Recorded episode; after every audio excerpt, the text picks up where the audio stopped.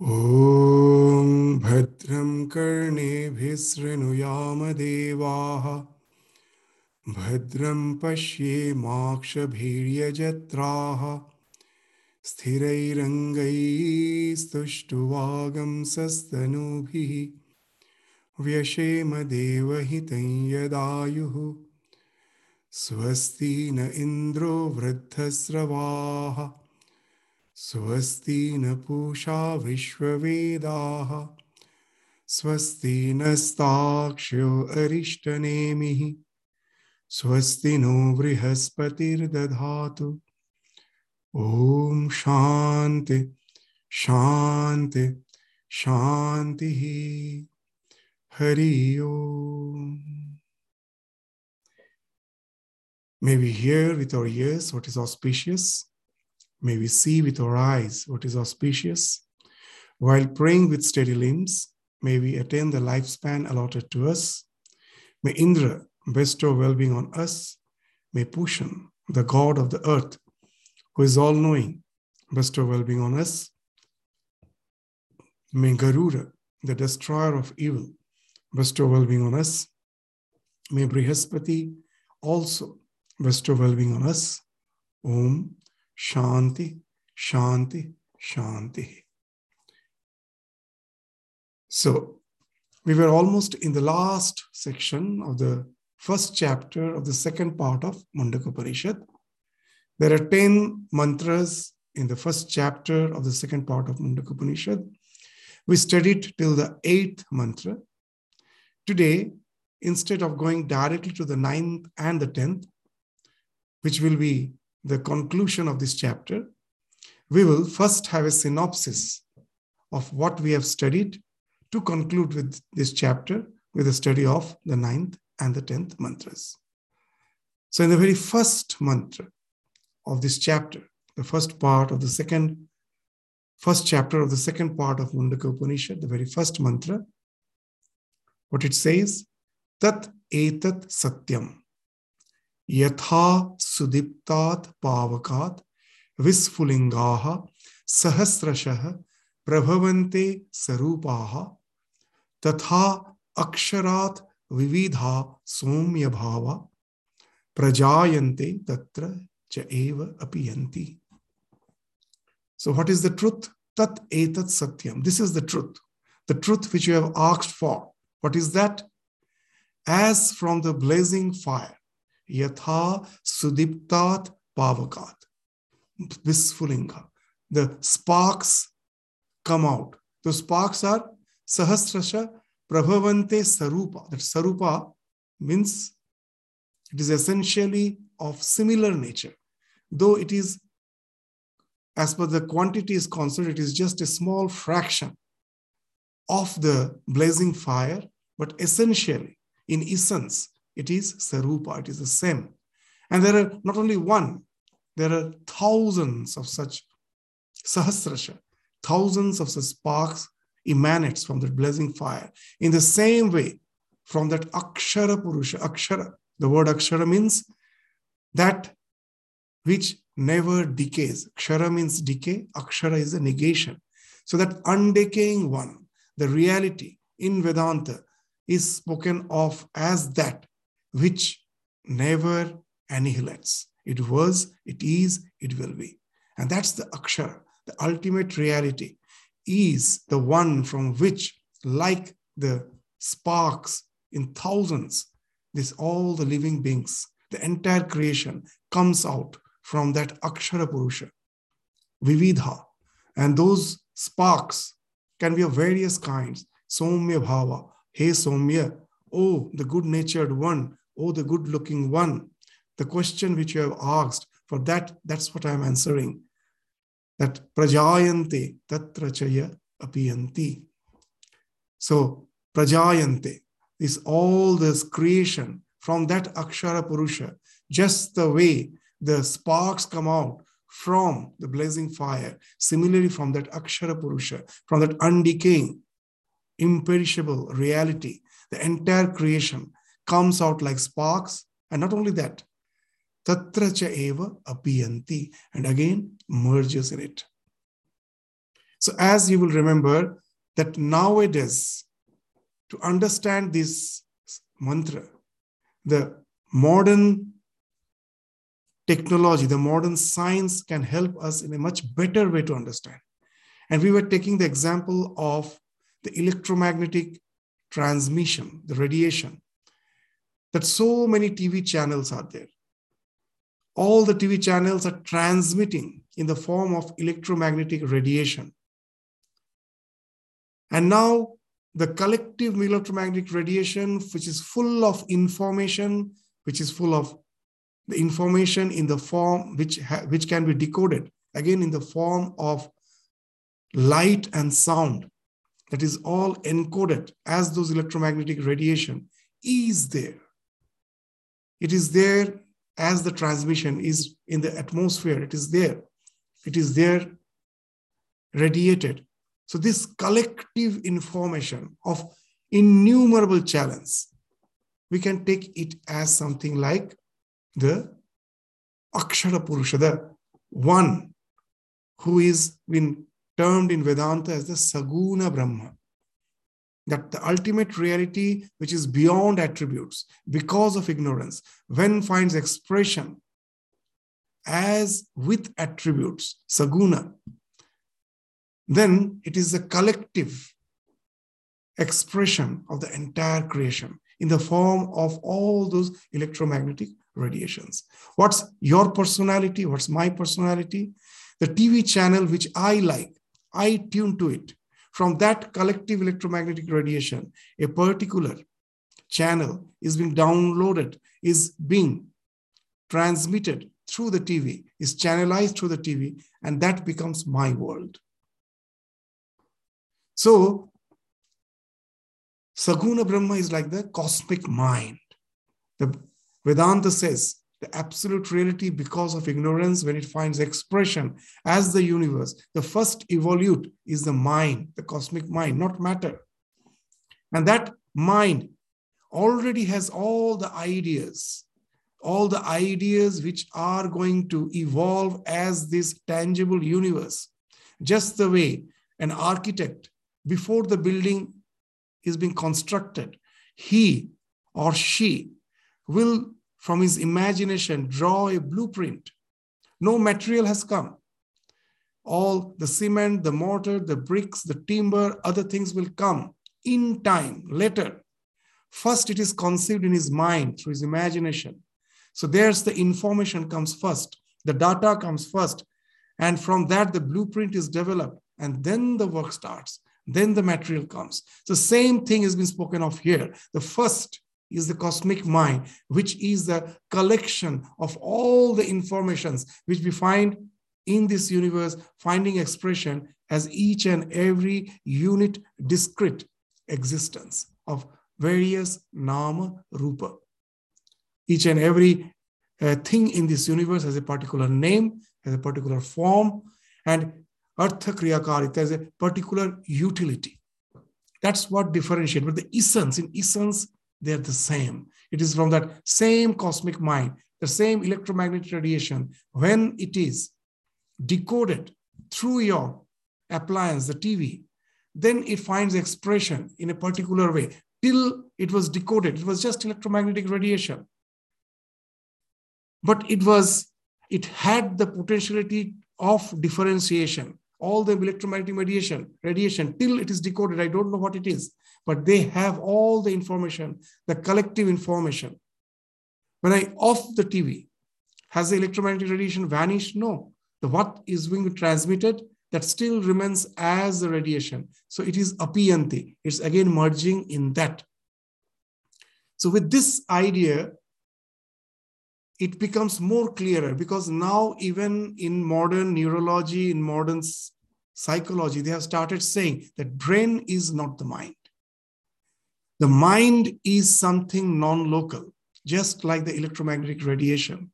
We as per our samskaras as per our latent impressions as per our past latent impressions, samskaras as per the circumstances in which we are born, where particular latent impressions are bound to manifest through my life. There are many such latent impressions. All won't find expression at one time. Just the way when I on the TV, I can on any channel. But the channel I tune is the channel which I have a tendency to see. I like. So, as per my liking, a particular channel I tune. Similarly, even in my sanskara, there are so many sanskaras are there. But in a particular birth, only those sanskaras, those latent impressions manifest for which I have an inordinate attraction, tremendous attachment that's having more force. And that's the tendency which enables me to download a particular type of personality. And when, with the death, when the with the death, what happens? Does that electromagnetic radiation is destroyed? No, it remains. If my TV gets damaged, I have to, I can just have to buy a new TV and connect uh, again, just tune it to that particular channel. The same transmission will again come. So it is not vanished, it has not died. It is there as the transmission. It is only the psychophysical existence is just the channel through which that finds expression. Our body, our mind, the brain, everything is just a channel through which that particular mind is finding expression. When it is d- destroyed, that psychophysical existence, again it merges with that collective uh, aspect of the cosmic mind. It is still there. So this first sloka starts with the idea of the Saguna Brahma, that the ultimate reality, which is beyond name and form, which is beyond all attributes because of ignorance. How it happens, we don't know. If you ask that how it happens, so here Vedanta boldly says, we don't know. Swami Vivekananda, in his lecture on Hinduism, at the very uh, first lecture with the paper which he read on Hinduism in Chicago Parliament, it is not the first lecture, a short seven minutes lecture, which made him famous. After a few days, he read a paper on Hinduism. In that, he is giving, he is defining the idea of ignorance in our Vedanta very wonderfully. That how the perfect became imperfect. The thing which was beyond all attributes, that homogeneous conscious principle without any distinction, attributes, just the non dual existence, it was there. How it become first, even as mind, it gets differentiated. Vedanta says, boldly it says, we never try to explain it. The, our answer is, we don't know. And that is ignorance. Now the question comes, if I don't know, then how I can ascertain that from there the mind has came? Why not I take the mind itself is the absolute reality? Why I have to take something beyond that? As we will find even in the Western psychology, the soul, the spirit is equated with the mind. And they may say, why you have to go beyond the mind? That mind can ultimately speak of my individuality, that it can be equated with the soul. So I have to go beyond it. Now, Vedanta says a very interesting thing that our spiritual practices, when that Brahmakara vritti, by constantly contemplating of Brahman, when I get rid of all the distractions, the world of name and form falls off. At last, it enables me to go beyond the mind. And there is a state where I, from where I can get a glimpse of that state beyond the mind, where I find the world of name and form has fallen off it cannot be described, but what are the things from studying the scriptures? We have found out the two things that when you go to that state beyond the mind, that the world of name and form falls off, it is not there. Now, at present, I can never get rid of my amness. If I close my eyes, my ears, um, all my perceptions, and I'm just sitting in one place, the world vanishes for me then also. I need not have to go to samadhi. Even just if I can close my perceptions and sit in a dark, insulated room, the world has vanished for me. But what can never be taken away is the sense of amness. That I am, I am. That amness is emanating in a particular time, at a particular space. I am, I know that I am sitting in a particular place. So within the time space causation, that amness is emanating, it is local. I know I am sitting in one place, and that where I am sitting from there in that psychophysical existence, that amness is emanating. But all the mystics of all the religions say that there is a state when you go beyond the mind. Not only the perception stop, the all the this phenomenal existence of name and form vanishes. Along with that, that amness suddenly it becomes non-local. You don't feel that you are sitting in one place.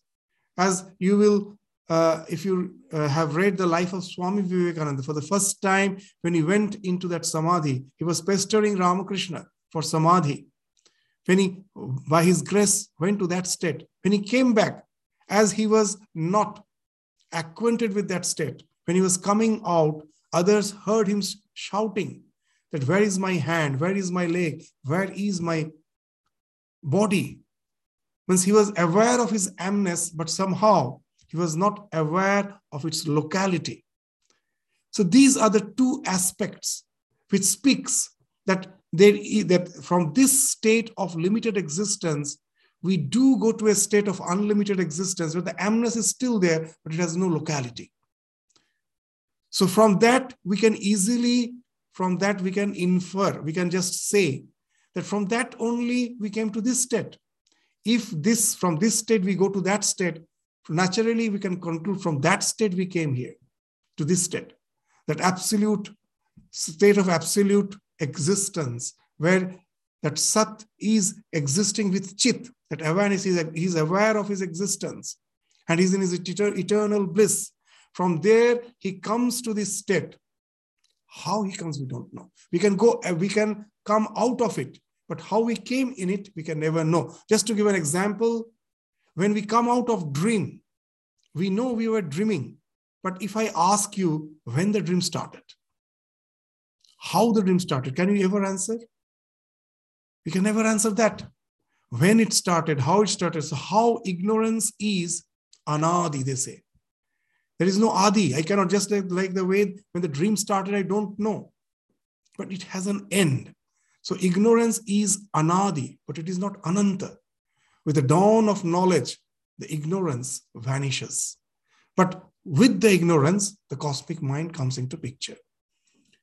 And that has so many this the information of the entire creation is there in it. And whatever i see is just a particular aspect of that overall uh, storehouse of information a particular aspect a particular information has been downloaded and that has been decoded to give it a form of particular name and form. And that's all those discrete existence which we have. So from this standpoint this really this mantra has become very, very powerful. Means we find what's the thing that what that in those days they, they, they never had the language to relate their experience. They have experienced something that Swami Vivekananda in, in one place is saying a very interesting thing that what's the condition of the rishis are like? It's the rishis condition is like a child who is yet to develop some vocabulary. He has experienced something, but he cannot speak out. He's just making some uh, meaningless sound, noise. He's just babbling. But behind that babbling, there is some realization. So here they're trying their best with whatever examples they had to, exp- to just relate that experience, which actually speaks of their identification with that cosmic consciousness, cosmic mind, the Saguna Brahma. And they also realized that beyond that there is a state because they went beyond the mind. So they knew that there is a state where there are, where the mind falls off. There is no attributes, but there is something which still there, but which cannot be defined with the help of attributes. Just when I see a red flower, the redness, its fragrance are the attributes. If you leave off the attributes, can I describe the flower? I cannot, but there is something in essence. That's the thing. The rishis are saying that there is in essence something beyond even that cosmic mind, which from which the cosmic mind has emanated, but that cannot be in any way described with the help of attributes. So that's nirguna, nirguna aspect of the Brahman is being described in the next mantra. What it is? Divya hi amurta purusha. Divya, he is self-luminous. Ultimate source of luminosity is that nirguna Brahman. Because of him, the entire creation has come into existence. As Sri Ramakrishna used to say, that after one, if you go on adding zero, the value goes on increasing 10, 100,000, 10,000, 100,000, million, like that, the value will go on increasing. Remove the one, everything is zero. So as long as that one is there, the zeros goes on adding up the value. The entire creation, even with the cosmic mind, even the cosmic mind is zero. Unless that one, the Nirguna Brahman, the ultimate Brahman, the non-dual Brahman, is there to illumine, to give value to the entire creation. So he is the Divya, self-luminous. But at the same time, he's formless, Amurtha. There's, there's no attributes, with no attributes I can define him. Amurta Purusha. Sabhayabhyantara hi aja. He is within and without. So that speaks of that the creation is not parinama, is not transformation. It is superimposition. Just the way a rope is lying in the twilight hours, I see it as a snake. That snake, as long as I see the snake, that snake is totally permeated by nothing but that rope. So this entire creation is permeated by that Nirguna Brahman because that is appearing because of ignorance as this creation. So Sabhayabhyantarahi ajaha. It is uncreated. Because of ignorance, the snake is visible at certain point of time. But the rope was.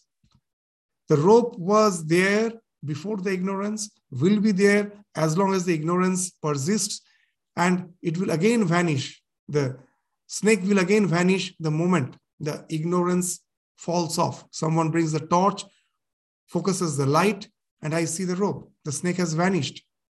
So the rope was there, is there, will be there. The snake came into existence because of ignorance at certain point of time, and it will vanish at certain point of time.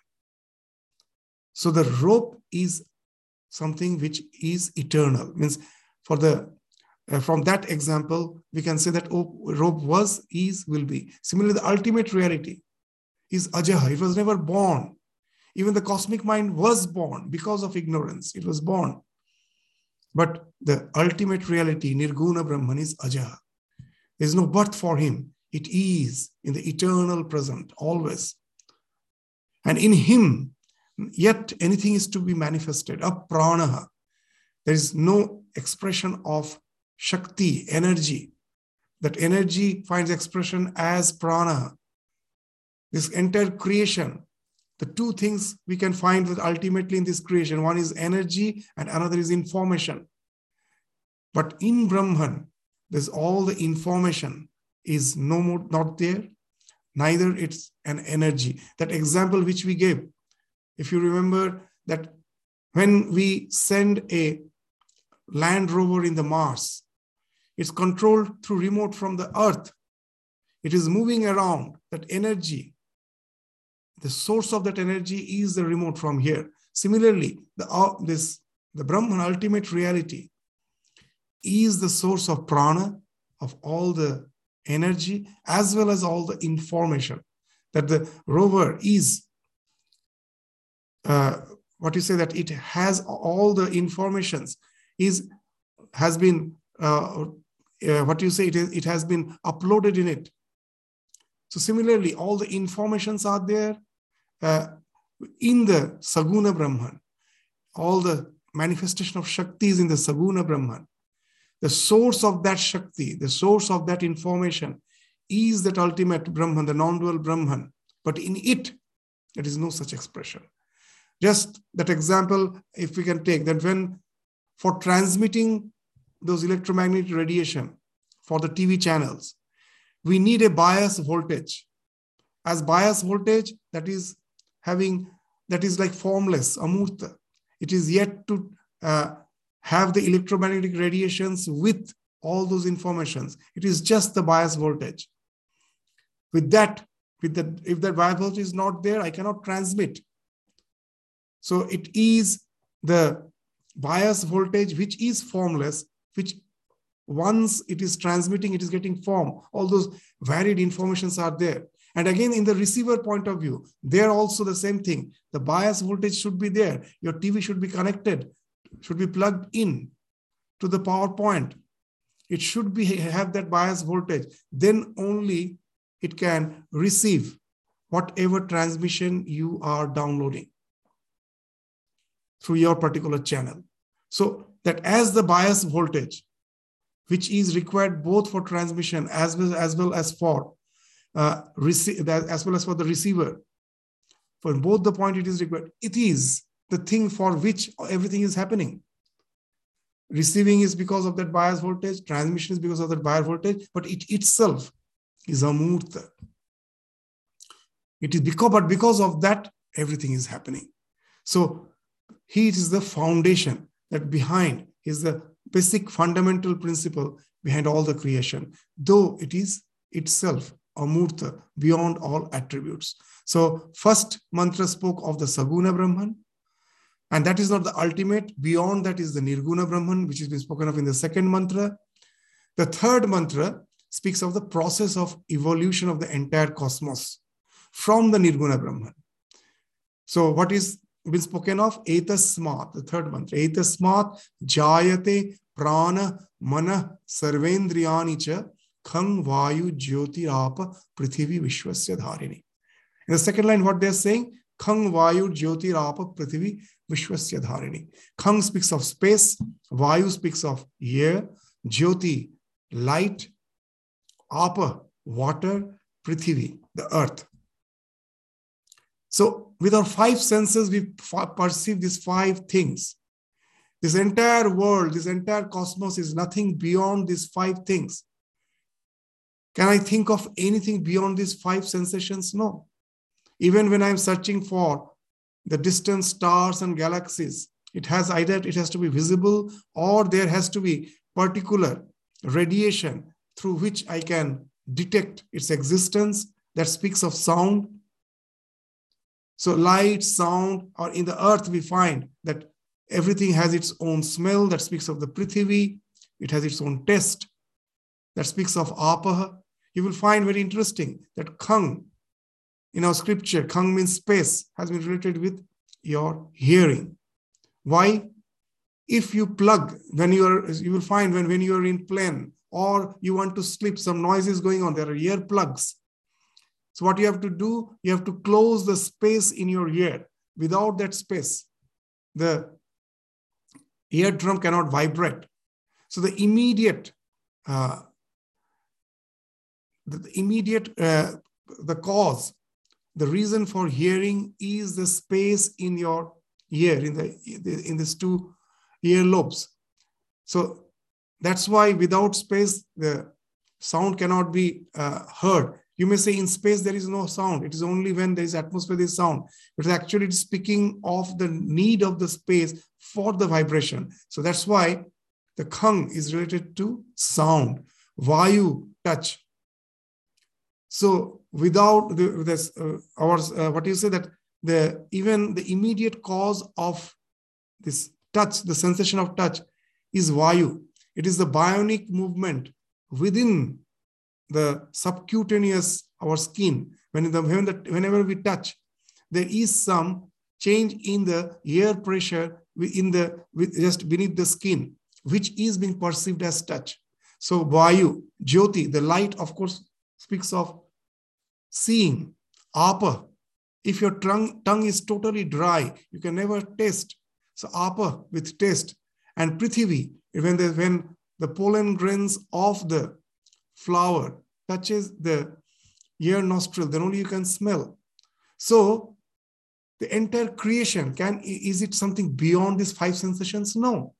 So these five sensations is the thing beyond which what is there that etasmat jayat is prana mana sarvendriyani with the indriyas i see all those things the its indriyas are not only seeing these five sensations they they are taking it to the mind where it is. In the mind it is processed.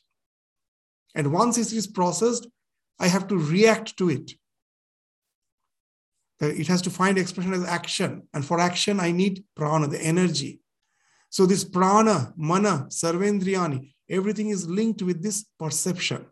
So in vedanta very nicely they have said that how the nirguna brahman has found expression as his entire cosmos the nirguna brahman first because of ignorance first expression is the cosmic mind brahma or hiranya garbha in him in it all the informations are there as piecemeal perceptions.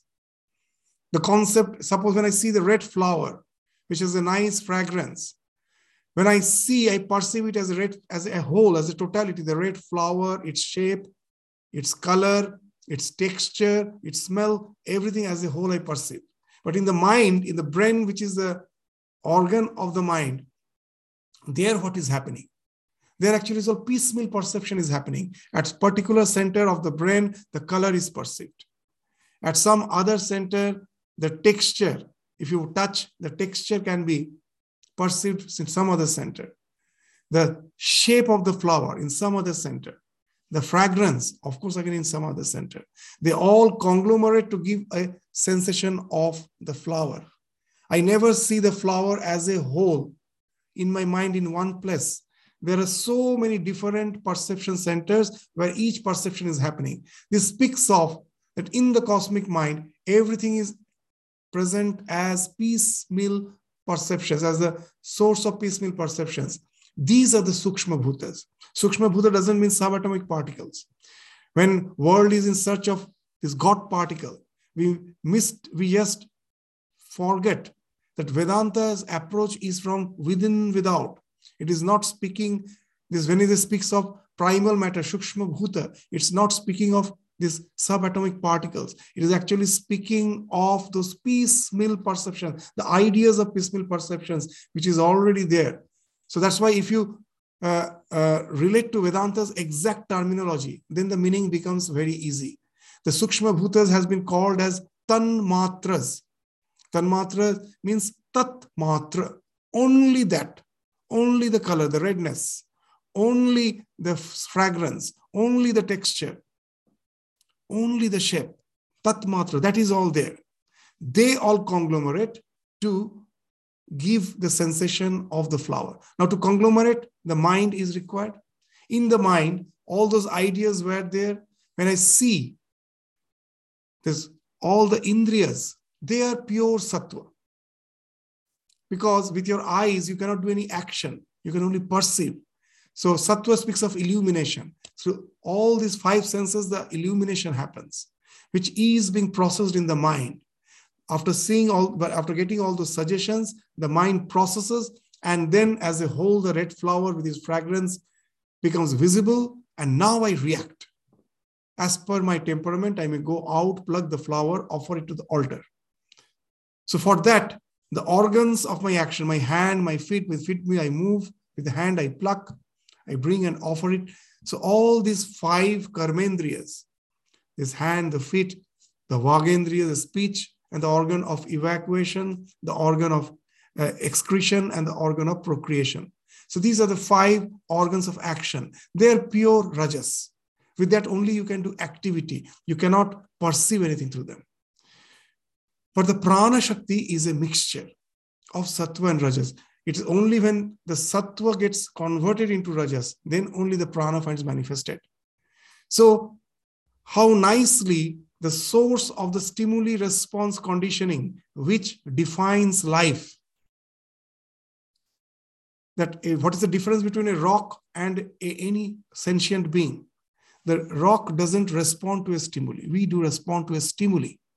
That's the difference between life, animate, and inanimate.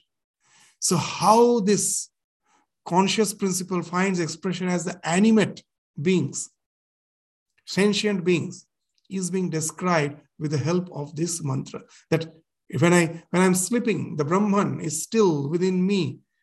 It is just has to get uh, what is connected with the mind.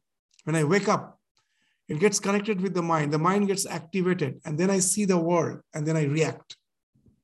So all this stimuli response is happening because of the Nirguna Brahman, which is behind the mind, behind the prana, the vital energy that's being spoken of in the third mantra. That from that the Brahman, because of uh, what you say, that in the association with the ignorance, with Maya, finds expression as Hiranyagarbha, the, or the Brahma, or the cosmic mind, which finds expression as the Sukshma Bhuta, as the primal matter, as the piecemeal perceptions, whose Sattva aspect speaks or makes the Gyanendriyas, the organs of perception. And in the mind, the things, all the piecemeal perceptions were lying dormant. So they were in tamas. When I see all those dormant uh, piecemeal perceptions, they get activated. So tamas becomes sattva, and that again converts into action. Now I go and pluck the flower. So in the mind, where the processing is happening, sattva, rajas, tamas is mixed. Though sattva is predominant, but the other gunas are there. That it was there when I was sleeping, it was there in my mind as tamas. When I wake up, see the flower, it is sattva. Now that sattva is resulting in action. I go and move out to pluck that flower. So all these gets mixed up, though the sattva, the illumination is the predominant thing. The others are in association with it. So that's why mind is a mixture of all the three gunas. So there it this all the three gunas conglomerates to result in the stimuli as well as in the response. So the mind, the prana, the pancha sthula bhuta, that sthula bhuta is nothing when all the piecemeal perceptions conglomerates to give me a sense of whole. When I see the red flower, so many things have conglomerated. The color, the shape, the fragrance, the texture, everything has conglomerated to give it a sense of whole. And that's the sthula bhuta. So it's actually the process by which I am perceiving. Unless the Nirguna Brahman, as the bias voltage, is beyond that as uh, the fundamental principle. This, all these perceptions are not possible. What to speak of perception? Even after perception, no response is possible. So he is there beyond all the stimuli response conditioning, which we find in any living beings. That's being indicated in the third mantra. The fourth mantra speaks of the Virata. Once it finds expression as the this our what you say this a particular limited psychophysical existence, a particular being. Through that being, then the universe pops up. If you are not there, if no creation is there, the universe is not there. It is the universe is created in our mind. What is out there, we never know. It is the what mind projects. That's what I call the universe. What is there or there is something, but what it is, I can never know. It is only the mind which interprets the external suggestion as the world. So now, first, after saying that Brahman is behind the psychophysical existence, now once this comes into existence, now through, through this psychophysical existence, the world is popping up. And this again, this world is being permeated by the Brahman. Just the bias voltage has to first activate your IC chips in your in the in the CPU of your computer. And after activating it, then only the world of virtual reality comes into existence. So all those IC chips are like the mind, and what you see in the screen, the screen, the world of virtual uh, virtual reality is the entire creation. So that's why uh, even if you just uh, uh, go to the quantum mechanics in the modern science, they do say the world is a simulation. It's actually just a virtual reality. And this Vedantas, this, these mantras actually indicates the same thing. So After the psychophysical existence come into being, after you have that computer, the CPU, now the in the screen, the world of virtual reality will come. So here also they speak of that world of the virtual reality, which we see as reality. And that is also permeated by that consciousness. As it is there, so it is possible. So what it is saying, Agni, Murdha, Chakshushi, Chandra Surya. The entire illumined sky is his face. And the two eyes are the sun and the moon.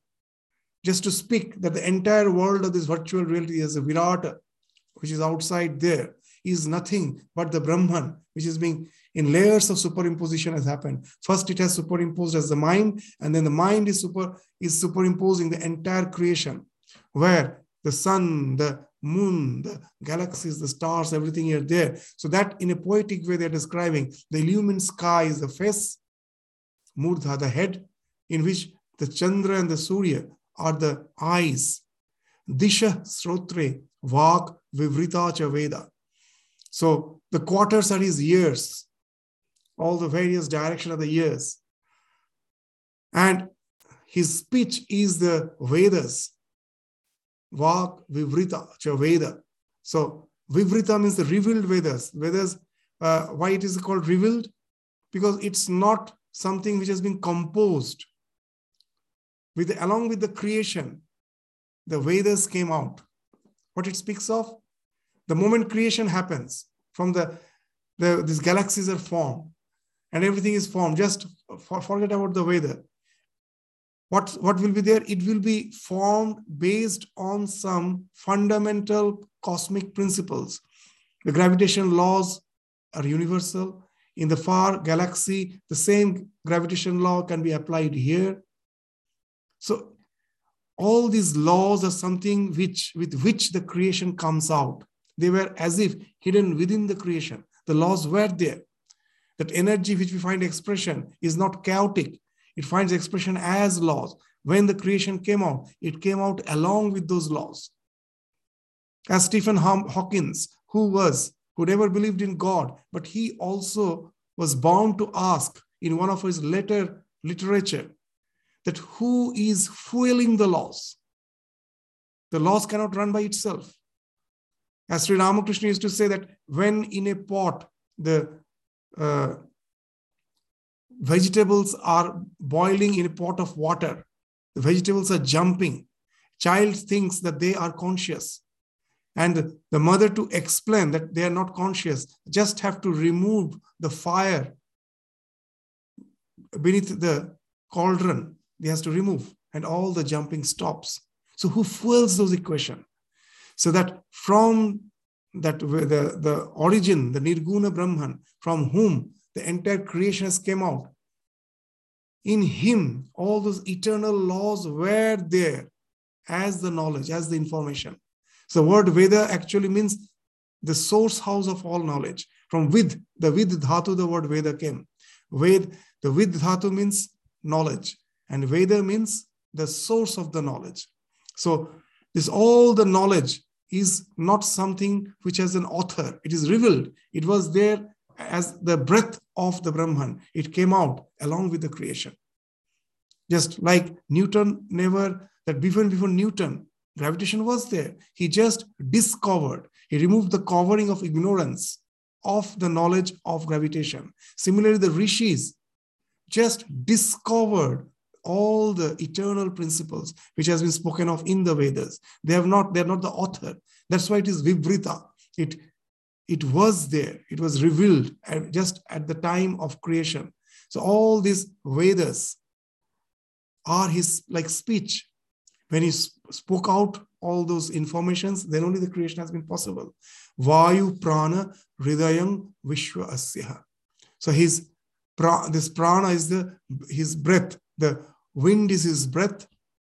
But when you think of the entire creation as a purusha, whatever I think constitutes me has to be imposed there. So the wind is being thought of as a prana.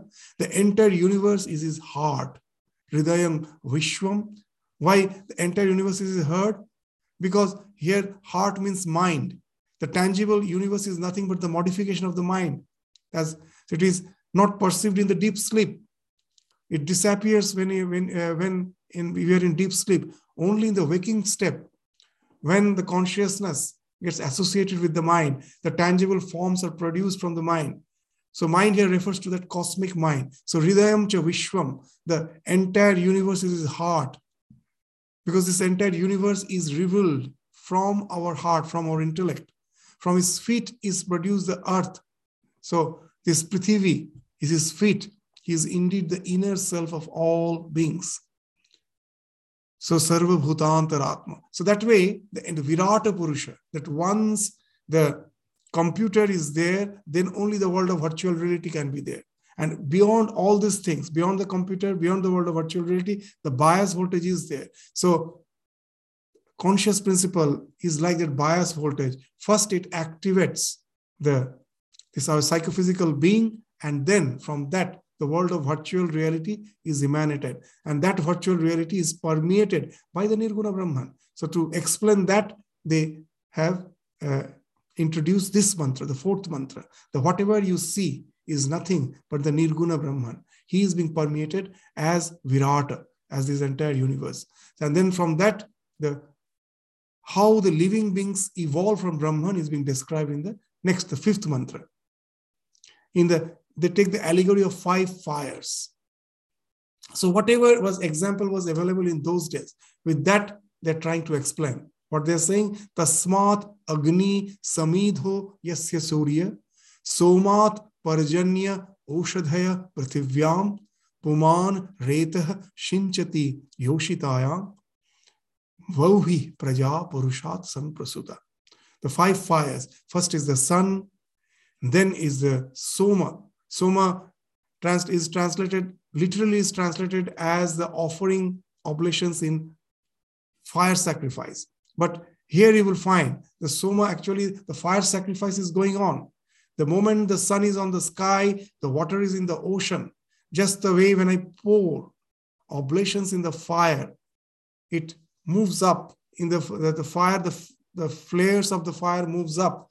Similarly, when the sun is there as the fire and the ocean body is there as the oblation, when that oblation is poured here, where the sun heats up that oblation, the oblation moves up as the clouds, Parjanya. So this transpiration happens. And then it comes down as the rain. From the clouds, the rains comes down, and then only the vegetation is possible. Oshadhaya. Oshadhaya is the herbs. It is in all the herbs and the plants. It is by eating the herbs and the plants the, all the other living creatures, the male and the female component of the creatures, can sustain themselves. And once they sustain themselves, from them the new life generates. So the first fire is the sun, the second fire is the process of evaporation, the third is the herbs, and the fourth is the man, and the fifth is the woman. So that's how the Brahman, through this process, finds expression as the individual beings. All the creations that emanates uh, uh, in this, what, what does emanates out is actually emanating out from that this Purusha. From him comes the fire, whose fuel is the sun. From the oblations of sacrifice comes rain. From the rain comes the herbs that grows on earth. And from the herbs, this life is sustained with has which has both male and female components, and from that the living beings are born. So beyond everything again, it is the same Purusha. Just to say that it is a He from which the entire creation has emanated, each and every being has emanated, that each and every being has evolved from Brahman, the fifth mantra has been stated.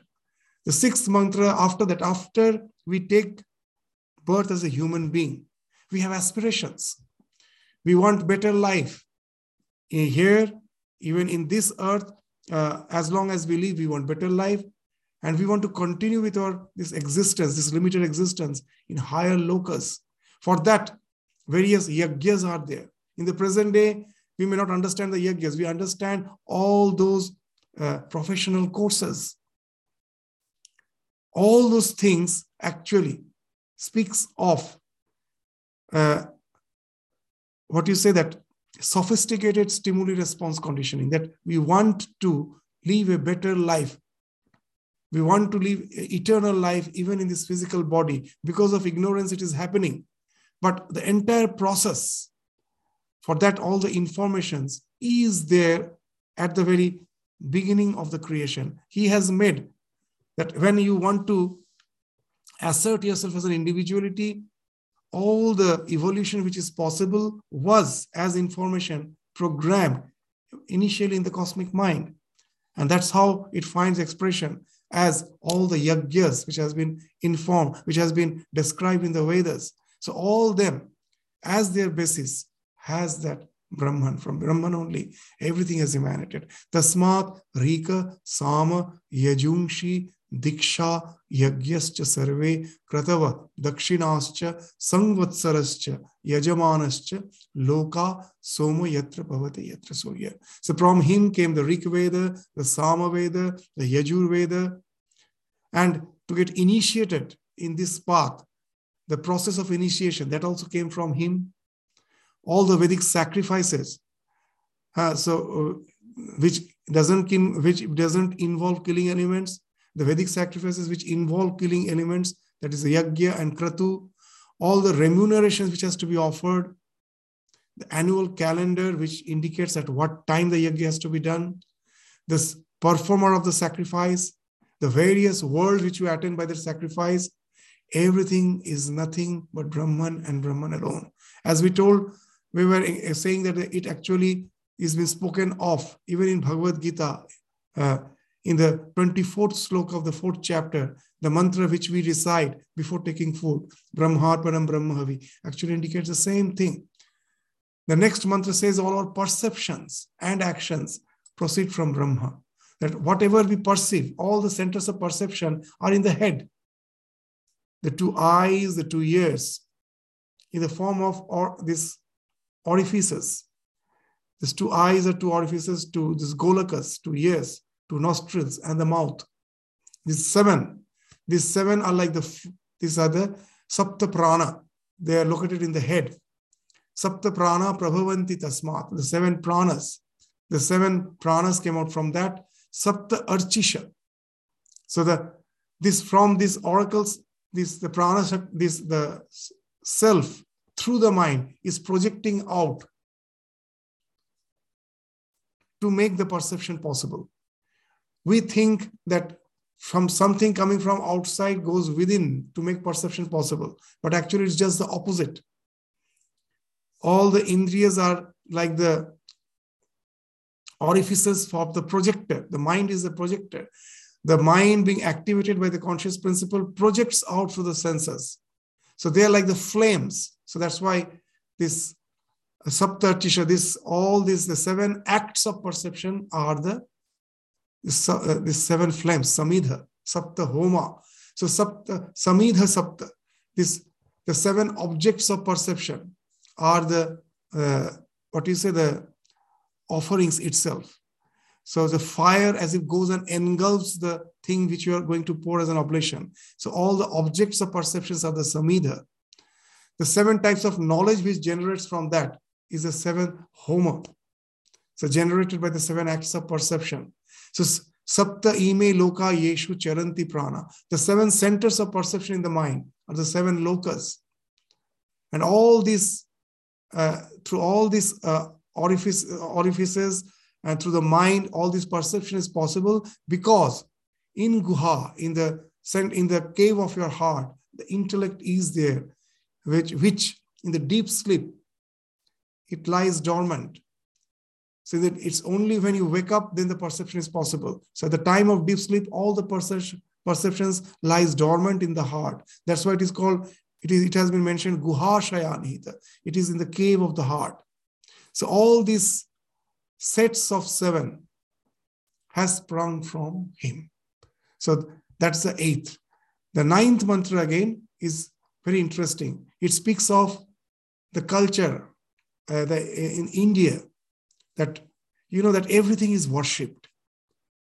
In, in Kashi, there is a very famous uh, saying that Kashi ke har kankar hai bhole shankar.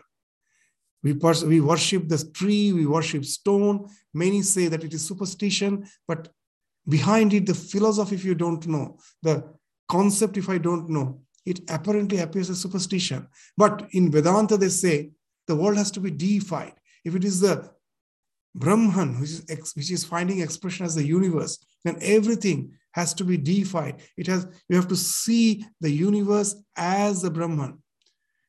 Because that's the that's the real correct perception.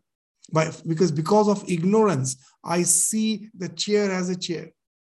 When the ignorance vanishes, everything becomes Brahman.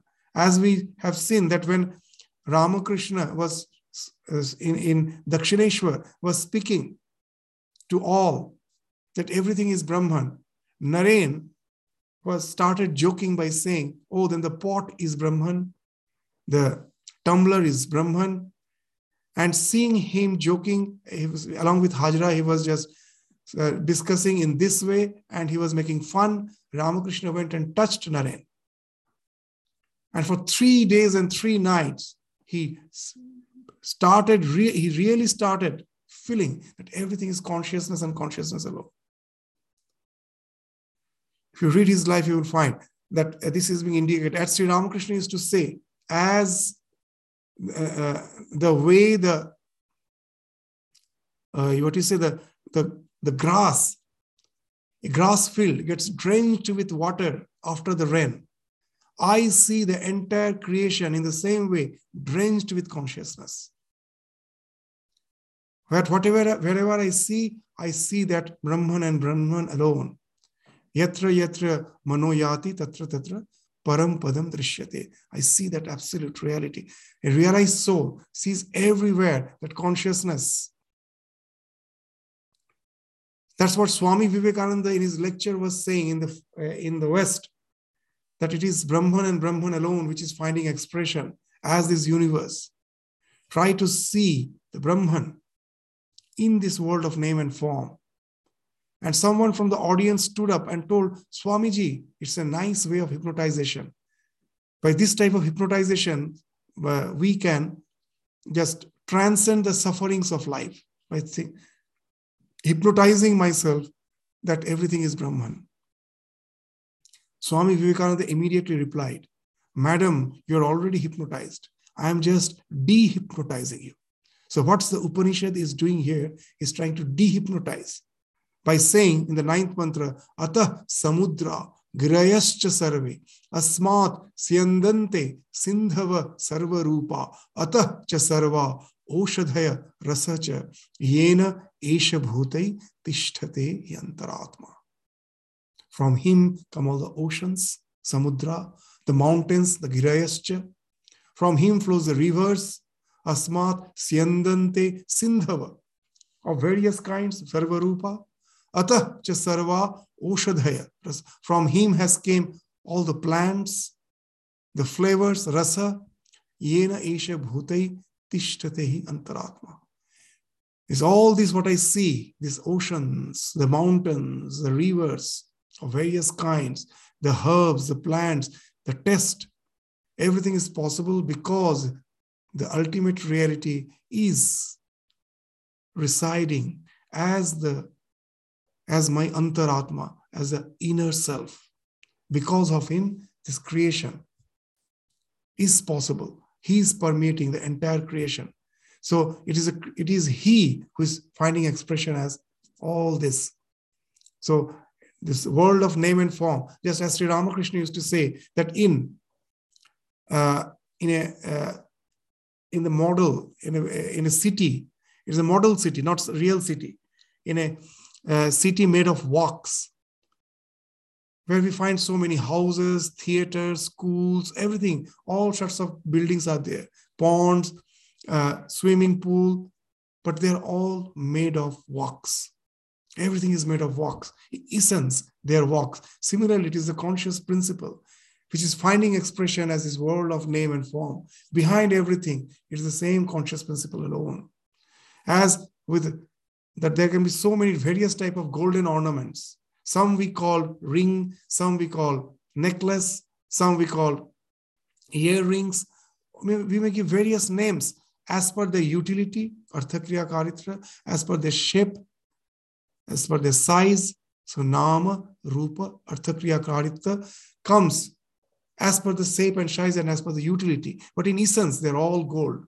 So this mantra also speaks that behind the entire creation, as name and form, as per its utility, it may have various, you may designate it by various names. But in essence, it is Brahman and Brahman alone. So don't get hypnotized because of ignorance by taking them as reality. Samudra is not real. The ocean is not real as ocean.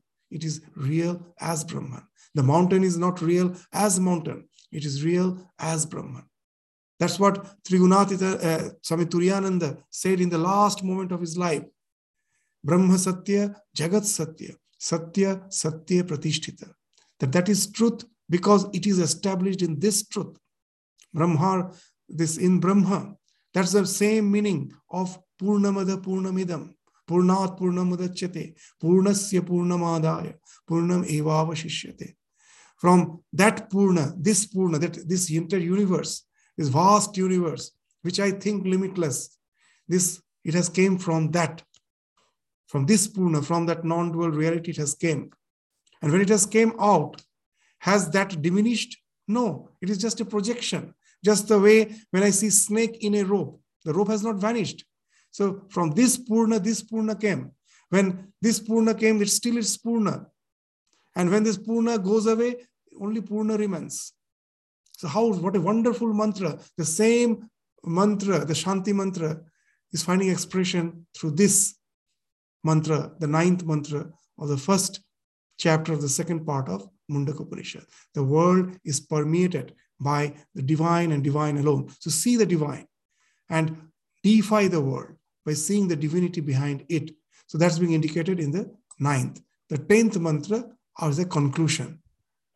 That when it was asked that what's that by knowing which everything is known. So here that answer comes Purusha Evedam Vishwam. Karma Tapa Brahma Paramritam. Etat Yah Veda Nihitam Guhayam. Sa Avidya Granthim Vikirati Iha. So enter the Purusha alone is the universe, which consists of work and austerity, karma and tapa. This karma tapa, this word is very important. All this, all austerity is work, but all work is not austerity. This we should remember that all austerity is work, but all work is not austerity because sometimes we do work as per our mood. If I like, I will do. If I don't like, I won't do how it becomes that work becomes austerity when it is having some punctuality, some discipline. Now you will find the entire world is bound by laws.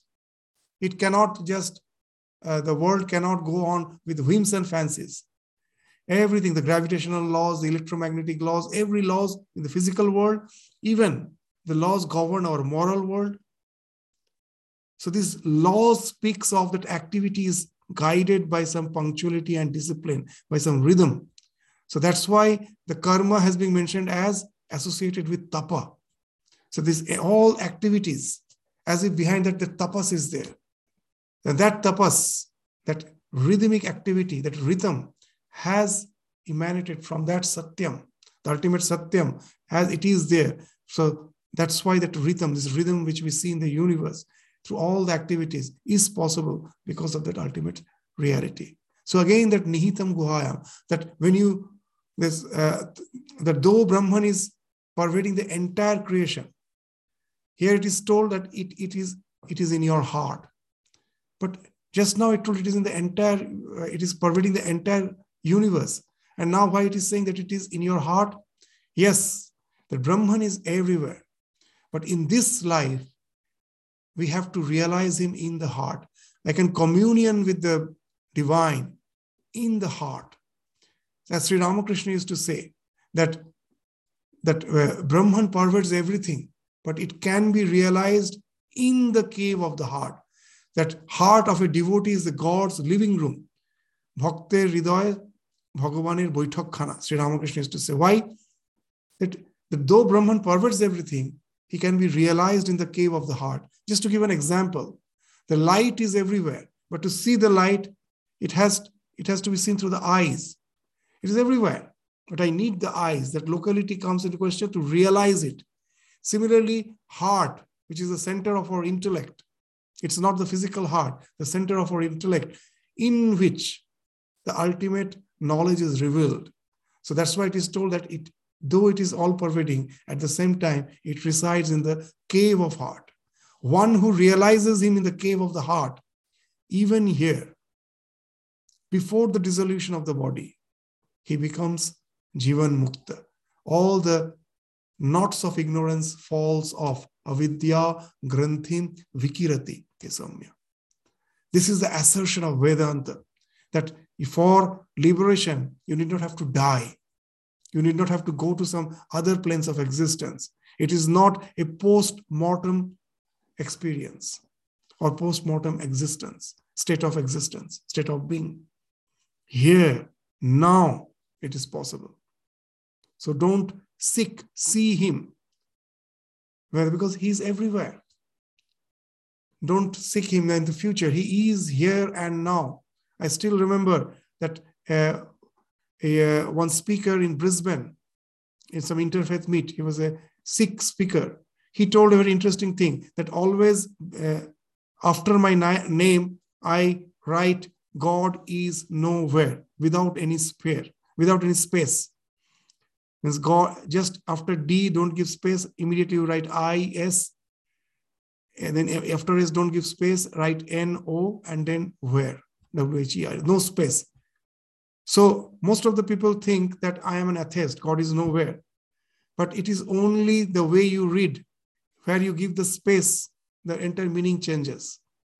If you give the space after God and then uh, after is, after no, after where, it becomes God is nowhere. But the same words can be with the by changing the space can be rearranged as God is now here just you try in your home that God is nowhere, we just change the spaces, it becomes God is now here.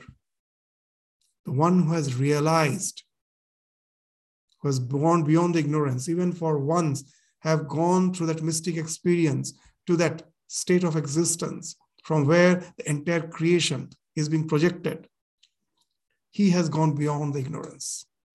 Nothing can bind him. As Swamiji used to say, that when he was passing through the desert, he saw the huge uh, reservoir. He was thirsty. He approached. As he was approaching, it vanished. And then it dawned in his mind oh, it is just a mirage. I have heard of it. Intellectually, I had an idea of it. But for the first time, I realized. So, what's the result? Next day, when I'm again passing through the desert, I do see the reservoir again that as I have understood it's a mirage, it won't vanish. It again comes, but there's a difference. Yesterday, because of ignorance, it dragged me. Today, it has lost the power to drag, to pull me. I know it is just a mere projection. So that's the state of liberation. This world loses its hold on me. And that's the state of Jivan Mukti. Though I am living, I am free from all the so called the lures of the world which drags me and binds me. And after saying this, that when you realize that, and when the avidya granthi falls off and you're liberated, then only you really know, not before that. Before that, it is just a mere intellectual knowledge. So that's why, even after saying Purusha Vedam Vishwam, the entire universe is the Purusha, which consists of all the activities, all the prana, the world is nothing but the expression of Shakti. Whatever Shakti is expression in rhythm, as laws you see, everything has emanated from that. But this is just intellectual knowledge. It has to be realized in your intellect by the cleansing of your mind. You have to go to that realization. And when you go that, then only the avidya granthi vikirati is knots of ignorance that falls off, rendering you freedom even while living. And then only you have really known the one by knowing whom everything is known. So, how nice these mantras, it appears like the riddle sometimes. you have to just decipher the meaning. And once you decipher the meaning, it immediately gives a sense of liberation. The real liberation will is waiting for us. But when we read, a new portal opens up. The new way of thinking, a new awareness opens up, gives us a much broadened perspective. And we start building our life on that broadened perspective. And that's why they are called mantras. Each and every one of them is a mantra because they help us to broaden our perspective and not only that, it helps, it immediately motivates us to build our life, to go on building our life on that broadened perspective. So that's why they are mantras. Mananat trayate. Just by cogitating, mentally cogitating upon it, mananat trayate, it liberates you. So with this mantra, the Upanishads, the first chapter of the second part of Mundaka is concluded. So we will uh, continue our study with the second chapter of the second part of Mundaka Upanishad again from the next class. So with this, we conclude our discussion today. Thank you all. Namaskars.